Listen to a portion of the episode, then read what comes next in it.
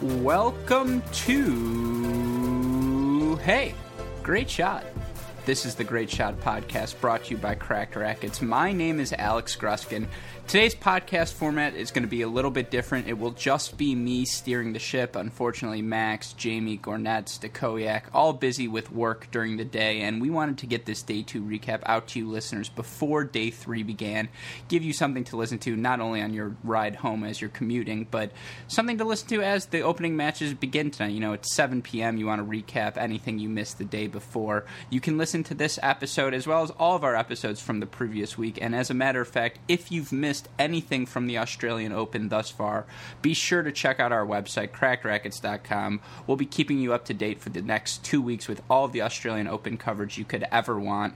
Our whole team, as I mentioned, Gornett, Stakoyak, Jamie, Rothman, Christian Harris, Cale Hammond, Bo Trays, Anna Bright, Parson Amati, Ryan Cardiff, and of course Dalton and Westoff and Fliegner will be coming with you, to you guys all week long with some good stuff. So be on the lookout for that.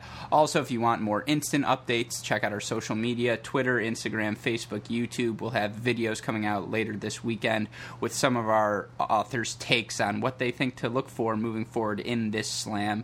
Also, I'll ask you guys if you haven't already, rate, review, subscribe, listen to this podcast as well as our other podcast, the Cracked Interviews Pod. We've had some great guests on there. Rothman got the chance to go out to an event in California and interview Sam Querrey, UTR head Stephen Armitage, Oregon senior Thomas Laurent. So a ton of great content content on there. And of course, if you've missed any of our other conversations with college tennis players, college coaches, any of the next gen Americans, you'll find those on that feed as well. But let's get into these matches because there were a lot of great. Oh, you know what? I'm going to scratch that. I don't have anyone to debate with me, so I will be arguing with myself throughout this pod. Day two, in terms of you know the round one singles matches, a little bit on the boring side. Not too many upsets. You know, a lot of the names we thought were going to move through did move through. That being said, there were some great matches, and I want to break a couple of them down. I think the match we have to start with is Hyun Chung versus Bradley Klahn. You look at that match, that's a match Hyun Chung wins 6 7, 6 7, 6 3, 6 2, 6 4. I mean, if you watch the match, it was as much of a grind as you could imagine because these guys were just going at it from the baseline physically. I mean, Hyun Chung, if you haven't gotten a chance to watch him by now, he's a relentless attacker from the baseline. Djokovic esque in his style of play in terms of he's going to try and move the ball around side to side deep with pace. He's not afraid to back take the backhand down the line. And when you're playing a lefty like Bradley Klahn, the backhand down the line is so important because for Klahn on the backhand side, he's you know much more willing to slice that ball. In fact, he rarely ever hits through it from the baseline. You know, that being said, Bradley Klon played a great match, and you look at some of the stats from this one you know, in terms of aces versus double faults, Klahn hits 22 aces in this match. That's really incredible. And I mean, free points when you're playing Hyun Chung so important, especially in that Australian heat, because otherwise you really will wear down. So, you know, to get 22 free points off his serve, really important. Only four double faults, so, you know, despite him clearly being aggressive, it worked in his favor. He makes 64% of his first serves, wins 71% of his first serve points, even wins 59% of his second, or sorry, yes, 59% of his second serve points. Really a good effort from him overall, but you look at the things from Hyun Chung, man, his level really improved as this match went on. You look at the stats from him 10 aces against two double faults. Chung's not a guy with a huge serve, so 10 aces, pretty impressive for him. Makes 70% of his first serve points, winning 80% of those points. So crucial for him because, as we saw earlier this year, when he's forced to hit second serves, you know, he's forced to play on the defensive. And yes, he's incredibly quick, but no guy wants to spend five sets tracking down every ball on the defensive. You know, for Chung, even more importantly, he wins 66% of his first serve points and when or of his second serve points. And when you watch this match, Klahn's inability to put Chung on the defensive on every, you know, second serve return, that was really his downfall because when he was getting into the court, when he was using his forehand to dictate, he was really dominating the rallies. And for Chung, it's a credit to him, man. He was disciplined. He he implemented his game plan really staunchly in that third set and moving forward. Of I'm going to continue to attack the Klahn backhand side, wait for my moment, and only in those exact moments when I have enough open court, when I think I can really get Klahn stretched, will I attack the ad side of the court where the Klahn lefty forehand sits. Um, in terms of net points, Klahn 23 of 37, 62%. Good job by him. Hyun Chung 19 of 27, 70%. Again, when Klahn gets stretched, he's forced to hit a lot of backhand slices. And Chung did a good job moving forward, cutting those balls off. Uh, some of the last things in this match, you know, Chung hits 34 winners against 35 unforced errors. Not great you know, he's not a guy with overwhelming power, so that's a ratio when he's around even, still pretty good. For Bradley Klahn, 58 winners is outstanding. 84 unforced errors is tough, and I think that just is a testament to the fact that Chung really was getting him moving side to side so often. The last thing I'll say total points in this match 164 for Chung, 145 for Klahn. If you actually watch this match, despite the fact that it went five sets, I think that's fairly accurate. Chung dominated a lot of the play. Obviously, Klahn's able to take two tiebreakers in those first two sets, and in terms of break points, you know, Klahn only goes one of two. It's not as though he had a ton of break chances, and I believe he got one of those breaks back in the fourth set uh, when Chung was up a double break and Klahn had to take an injury timeout, which is also something we should mention. Klahn also got called for three foot faults in this match, and sympathize with him. He got frustrated by that because in a Grand Slam match, Bradley Klahn has hit 7 million fucking serves, and you're going to tell me he's foot faulting? I mean, that's ridiculous on the line, Judge, to try and assert himself in that moment. I don't necessarily know that I like it. That being said, if he calls it three times, clearly it was something Klahn was doing consistently, and so I guess you just have to call it, but I think Klahn let that get under his skin a little bit, and if you're not focused, locked in, Hyun Chung will take advantage of that because, again, he is just so physically imposing, not necessarily with a heavy ball, but just how apt he is at moving side to side. So in the end, Hyun Chung outlasted Klahn, and you worry about Chung moving forward because this was a physically exerting match. But in this next one, he lines up with uh, Pierre Hugues Herbert, a servant volleyer, obviously a guy known for his doubles play. So that could be a quicker match that benefits Chung. And if you're Hyun Chung, you've got to feel good moving forward because this was a tough match. You could have quit down, you know, 7 6, 7 6. A lot of different things could have gone against uh, Hyun in this moment. And instead, he persevered. He played really well. The crowd was loving him. Oh my god, at one point the crowd, you can hear them audibly through the stream going, Chung fans in the stands, let me hear you clap your hands. And that was probably my favorite cheer of the second day. In fact, the Australian fans, they just know what they're doing. But, you know, successful win for Hyun Chung. He'll take it for Klahn would have loved to have that match, but nothing to hang your head on. You got into this main draw on your ranking. You've got a chance to accumulate a ton of points moving forward as you get into ATP events. You know, don't be surprised if you hear more from Bradley Klahn this season, and definitely don't be surprised if you hear more from Hyun Chung in this tournament. All right, let's move on to our next match you know, there were again, it was tough to pick which matches to break down because a lot of these matches were similar in terms of they were close, but in the end, the winner either who we expected prevailed or they were just blowouts. The match I want to talk about next, number 17 Dominic Thiem's win over Benoit Paire. That's a match he wins 6 4, 6 3, uh, 5 7, 1 6, 6 3. And if I'm being honest, I, I don't really think Paire had a chance in this one. Like, I understand he stole uh, the third and fourth sets. If you think about it, uh, you know, you look at a score like this, Thiem losing that third set, I think he threw away the fourth set, and I think it was reflected in his effort. He was going for drop shots. He was, you know, not being nearly as disciplined in attacking the Paire forehand side. Something who, whenever you play Benoit Paire, you know, you know you have to do that because Benoit's backhand is very, very, very good you know, the first two sets, Thiem played clinic style tennis. He he was attacking Benoit's forehand, only stretching the court to Benoit's backhand when he knew he could really open things up and then maybe even sneak forward. I thought Thiem even served well. He makes 58% of his first serve points, winning 66% of the second serve points.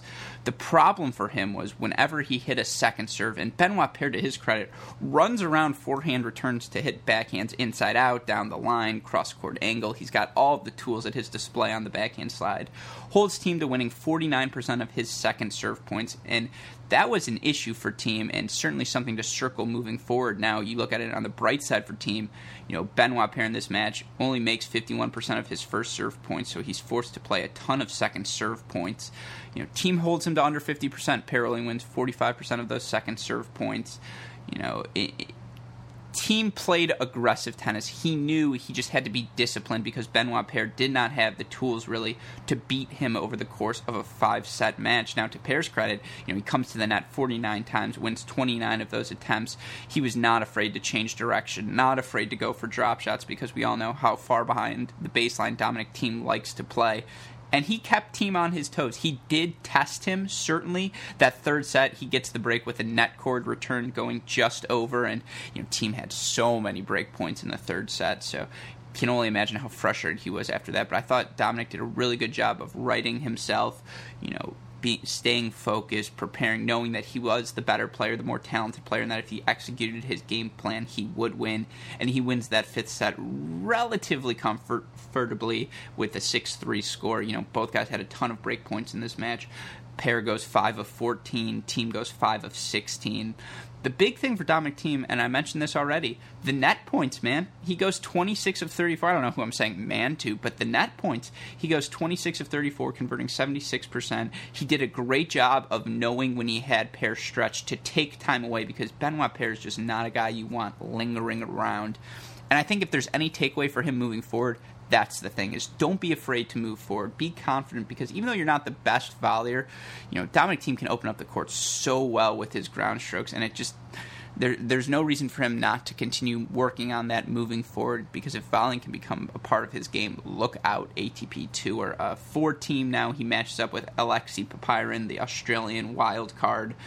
You gotta love that if your Thiem, after being pushed five sets with Paire, this is really his one chance at we'll call it a break in the action in terms of a less stressful hypothetically match though it'll be tough to have the crowd against him you know moving forward he's got the winner of Puy Martyr after that if he advances and then potentially Coric in a round four matchup good to get your bearings under you now if you're Dominic Thiem but moving forward, if you're up two sets to love, if you have as many break chances as Dominic Thiem does in the third, you have to finish that match in straight sets. And I'm sure that's what Dominic was talking about with his team after the match. All right, the last match I want to talk about. Well, I, I, should restate that. I don't want to talk about it, but I think we have to talk about it.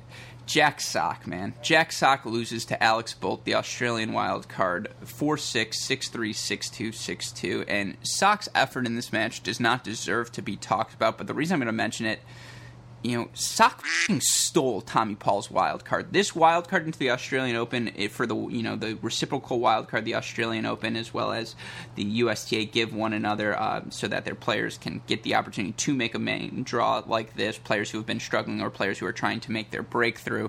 That's such a valuable opportunity, and uh, I just would have preferred to see Tommy Paul in this match. Jack Sock's effort he just doesn't know what he wants to do on the court anymore, and it's it's painful to watch because Sock is so talented. No one's going to deny that.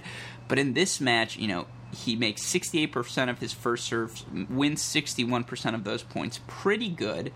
But, you know, he only wins 47% of his second serve points, going 17 of 36, goes 11 of 20 at the net. You know, a locked in Jack Sock is at the net far more often than that. And even worse, when you watch this match, I mean, Sock's standing in no man's land. He's trying to take balls as volleys from the baseline. He's trying to end points. He's never afraid to go big down the line. I don't know. I made the mistake in my Turnitopia of having Jack Sock into the third round. Obviously, if I could go back, I, I would not do that. I don't know what I was thinking.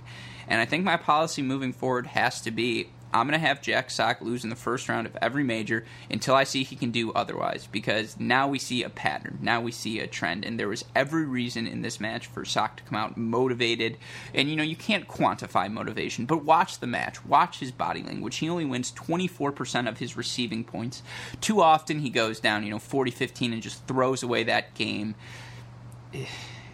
It's not easy going against an Australian player in Australia, and the crowd was all in on Bull T bowl tea, but uh, if Jamie were here, you know, Jamie's the biggest Jack Sock defender I know. He he would be agreeing with me. I mean, it, Sock just looked aimless out there. There was no rhyme or reason to any of the things he does, and that's concerning. You know, two out of three, he's got enough weapons where he can stay locked in for that time period, maybe steal a match from anyone. But three out of five, I just don't see it anymore. And I know I haven't mentioned Alex Bolt, who really did play some good tennis in this match. Made 62% of his first serve point, uh, of first serves, wins 83% of those points, 59% of his second serve points, an efficient 16 of 19 at the net. You know, 56 winners for Bolt against only 29 unforced errors, but for Sock, I mean, that's the takeaway. 31 winners against 39 unforced errors. He deserves to be ranked where he is right now. And I'm not saying, you know, Jack Sock can't come back, can't make something out of this 2019 season because it's only fucking Australia right now. You know, we still have so much tennis ahead of us. But this is just the worst possible opening scenario for Jack Sock to his 2019 season. He's not going to get the chance to accumulate a bunch of points. I'm pretty sure he's going to have to dip down into the challenger circuit, and I don't mean that to be demeaning, but for any player who was in the top 10 as recently as you know the January uh, January of 2018, it's shocking. And I think this will be one of the storylines we're going to have to monitor all season long is what is going on with Jack Sock. Are we even going to see him at the majors if he doesn't play doubles? You know, just what are we going to do? All right, let's look at the rest of these matches though from day two. Uh, you know, I, am sorry for repeating myself again, but nothing too shocking happened. You look at some of the American results from the round. I mean, if I would have told you Djokovic beats Krueger in straight sets, Simon beats Fratangelo in straight sets, you would have been like, yeah, okay, but what else happened on this day? You know, Ryan Harrison gets a great win against Jiri Vesely, 6 0, 7 5, 6 3. Vesely, the former world junior number one. Uh, big, I think six six lefty, big serve, you know, dangerous on a hard court. And Ryan Harrison played some outstanding tennis. You know, he lost that Brisbane final points from 2018. He needs to accumulate some points here if he wants to have a chance to stay in the top 100. And this is a huge win for him. So very happy to see that. Will be fun watching him moving forward.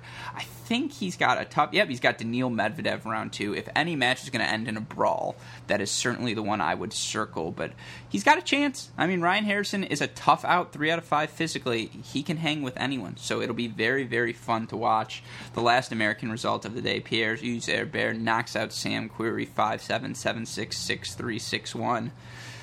You know, the Querrey conundrum deserves its own episode to be talked about, but I don't know. Jonathan Kelly, you know, our friend at Joe Kelly underscore tennis, was talking to Max and I in our group chat, and we just don't know what to make with Querrey at this point of his career. You know, he wins in California in December. Maybe that's the Rothman effect. Whenever Rothman's there, he plays well, but this is a very winnable match for him. And Herbert is a talented young Frenchman. You know, there's not a lot of things he can't do on a court, but you're Sam Querrey. You know, you've made two major semifinals. You should not be losing in first rounds, especially, you know, when you've had a full off season to train, so just not a great result from him. But some of the other results on the day, Alex Zverev, the four seed, routine win over Bedene, 6-4, 6-1, 6-4. He looked great.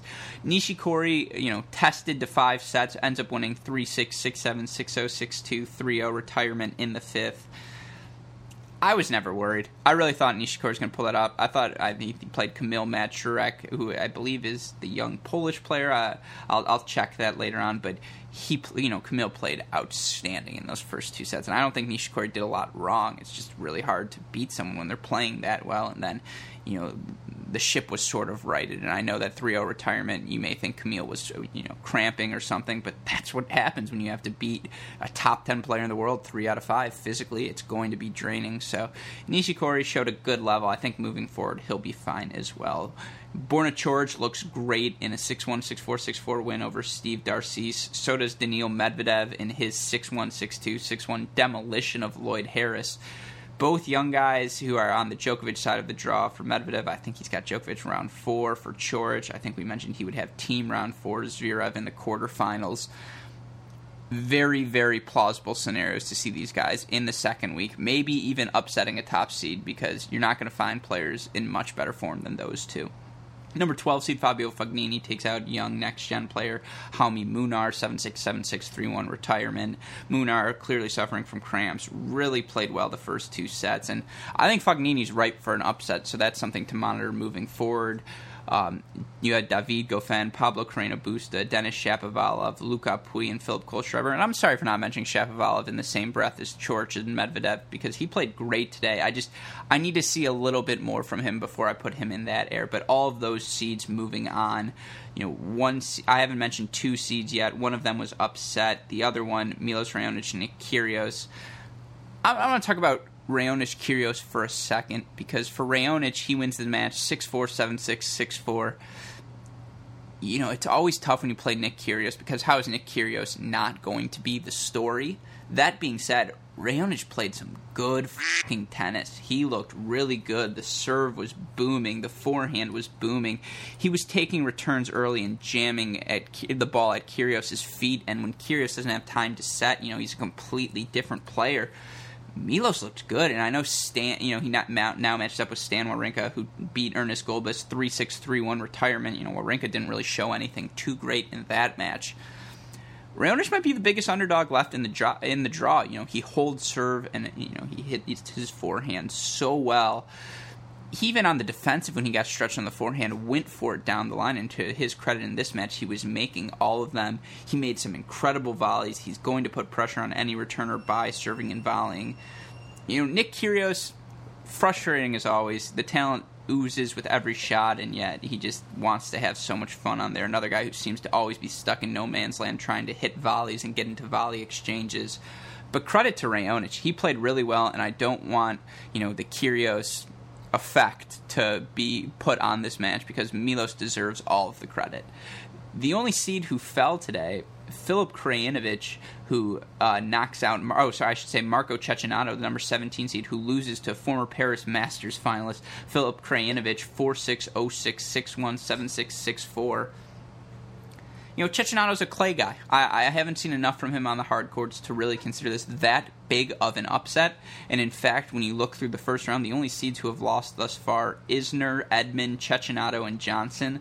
The only real upset of that group probably Opelka over Isner, and you know when you lose three tiebreaker sets, that's that's just happens. I don't even think Isner didn't deserve to win the match there really haven't been that many shocking results through round one. I think that sets us fans up for an incredible round two. I think there's going to be a lot of opportunities for guys to break through. I think a lot of guys are going to have to play uh, you know, other t- very talented players, maybe even seeds left. So we are in for some good tennis moving forward. Uh, I mentioned the Wawrinka win. The other guys who got wins on day two, Song over Klizan in straights. He now has Djokovic. That'll be a fun one. Uh, Chardy takes out Ugo Humbert in five sets, and in fact, Jeremy Chardy is the first male player to utilize the fifth set tiebreak, which they play to ten uh, at Australia now. So that's always interesting. Didn't get a chance to watch that one, but Jeremy Chardy is my guy, so I have to give him a shout out there. Another guy we met at Stowe, Max Marder, wins in straight sets over Sakharov. Leonardo Mayer takes out my fourth round guest pick, Nicolas Jarry, in four sets. I thought Jarry could have won the match. He just made the mistake of losing the first two tiebreakers, and when you dig yourself that big of a hole, it's really hard to come back. Thanasi Kokkinakis loses a heartbreaker to Taro Daniel, 5 7 4 2 retired. I mean, Kokkinakis is just so talented. He just he can't fight the injury bug, and it's it's crushing to see. You could tell the fans were equally devastated as Kokkinakis is an Australian guy, so just a tough one to watch. But still, I always take a flyer whenever it's a Thanasi Kokkinakis match. I always got to watch the cock in action.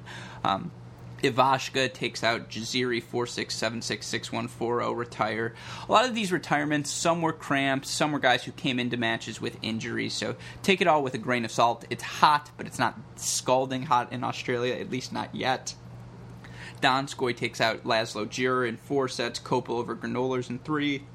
Fucsovics over Ramos Vinolas in four sets. Australian wildcard Popyrin over Zverev in three. And then Joao Sousa taking out Guido Pella in five sets. But the, the last match I'll mention from day two Ivo Karlovic, who I believe became the oldest man to ever win a match in singles at a slam, takes out Hubert Hurkacz, the young Polish player, 6 7, 7 6, 7 6, 7 6. And that's all of our day two action. So you look at you know some of the narratives heading into our second round. As I mentioned, only four seeds have lost thus far, so there's a ton of opportunity for you know prime time matches moving forward. And as fans of the game, that's what we have to all look forward to. You know, some of the other things in terms of the young guys, they all continue to look good. Zverev, eh, you know, cruises in straight sets, as do Medvedev and Coric, Khachanov, Chung, de Minaur, Opelka, Fritz, Tiafoe, to name a few, all get wins. So we see this generational shift. We are seeing these young guys make their moves now at the majors, and you know that is a good group if you're fans of the young guys on the ATP tour to to stick with because all of the, those guys have a ton of talent and they all have chances in round three or in round two, I should say, to play some really good matches. In fact, when we're talking about the matches to watch for day three, I've got four Americans penciled in. I've got Kevin Anderson, the number five seed, taking on Francis Tiafoe. Marin Cilic, the six seed, taking on Mackie McDonald. Gael Monfils, the 30 seed, t- taking on Taylor Fritz. And Diego Schwartzman, the 18 seed, taking on Denis Kudla, who's obviously a little older than those first three guys, but still. These are primetime matches. This is the good stuff. This is why we love the majors because we're going to get to see all four of these in one day you know, I don't know if I have an up. If Fritz beats Monfils, is that really an upset in 2019? I'm not exactly sure. I think of all these guys, he's probably got the best chance. Then Kudla, then Mackie, and I think it's going to be really tough for Francis with just the way Anderson can attack anyone's game and the way he'll just attack that Tiafoe forehand. Another one I'll take a flyer on, another young guy I didn't mention earlier, Yoshihito Nishioka, took out Sandgren in a really entertaining first round match. He matched up now with Karen Khachanov. Now, of course, Khachanov has the weapons to hit anyone off the court, and you worry with a guy like Nishioka. He is on the smaller side, so that may be an issue, but still. All five of these matches are must see tennis, and we only did three breakdowns today. It would not shock me if all five make an appearance on tomorrow's podcast. And then the last thing I'll say from day two, summarizing the round one experience I had, if I'm looking at this draw in terms of contenders and who I expect to move forward, you know, Djokovic looked great today against Krueger. Krueger fought, but, you know, it's Novak Djokovic. What are you going to do? Federer's looked good, as I mentioned. Uh, Coric looked good. Zverev looked great. Nadal a little bit on the creakier side, but still, uh, Kevin Anderson, a lot of the names we expected to do well have done well, and I think you know, uh, as I mentioned, we're going to be treated to some great tennis moving forward in this tournament. So be sure to stick along with us. I will also say, you know, if again, if you have missed any of our coverage, be sure to check out our website, crackedracquets.com we're keeping you up to date on everything the top social media posts, the biggest matches, the best results, what matches to watch moving forward. Anything you can need, you will find on that website. So go give it a look. Maybe even set it as your homepage because why not? It's, you know, there's only four majors in the year. You can change it from CNN.com for one week. Um, yeah, but with that, I want to give a shout out to our super producers, Max Slater and Daniel Westoff, who have a f- of an editing job to do as always. I will remind you, listeners, I will have my co-hosts back very soon. Max Rothman, Jamie McDonald, Matt Stakoyak always have things to say, and I look forward to getting them back down in round two. But from our entire team at Cracked Racquets, I am your host, Alex Gruskin, and you know what we say to our fans? Hey, great shot, and we will see you in round two. Thanks, everyone.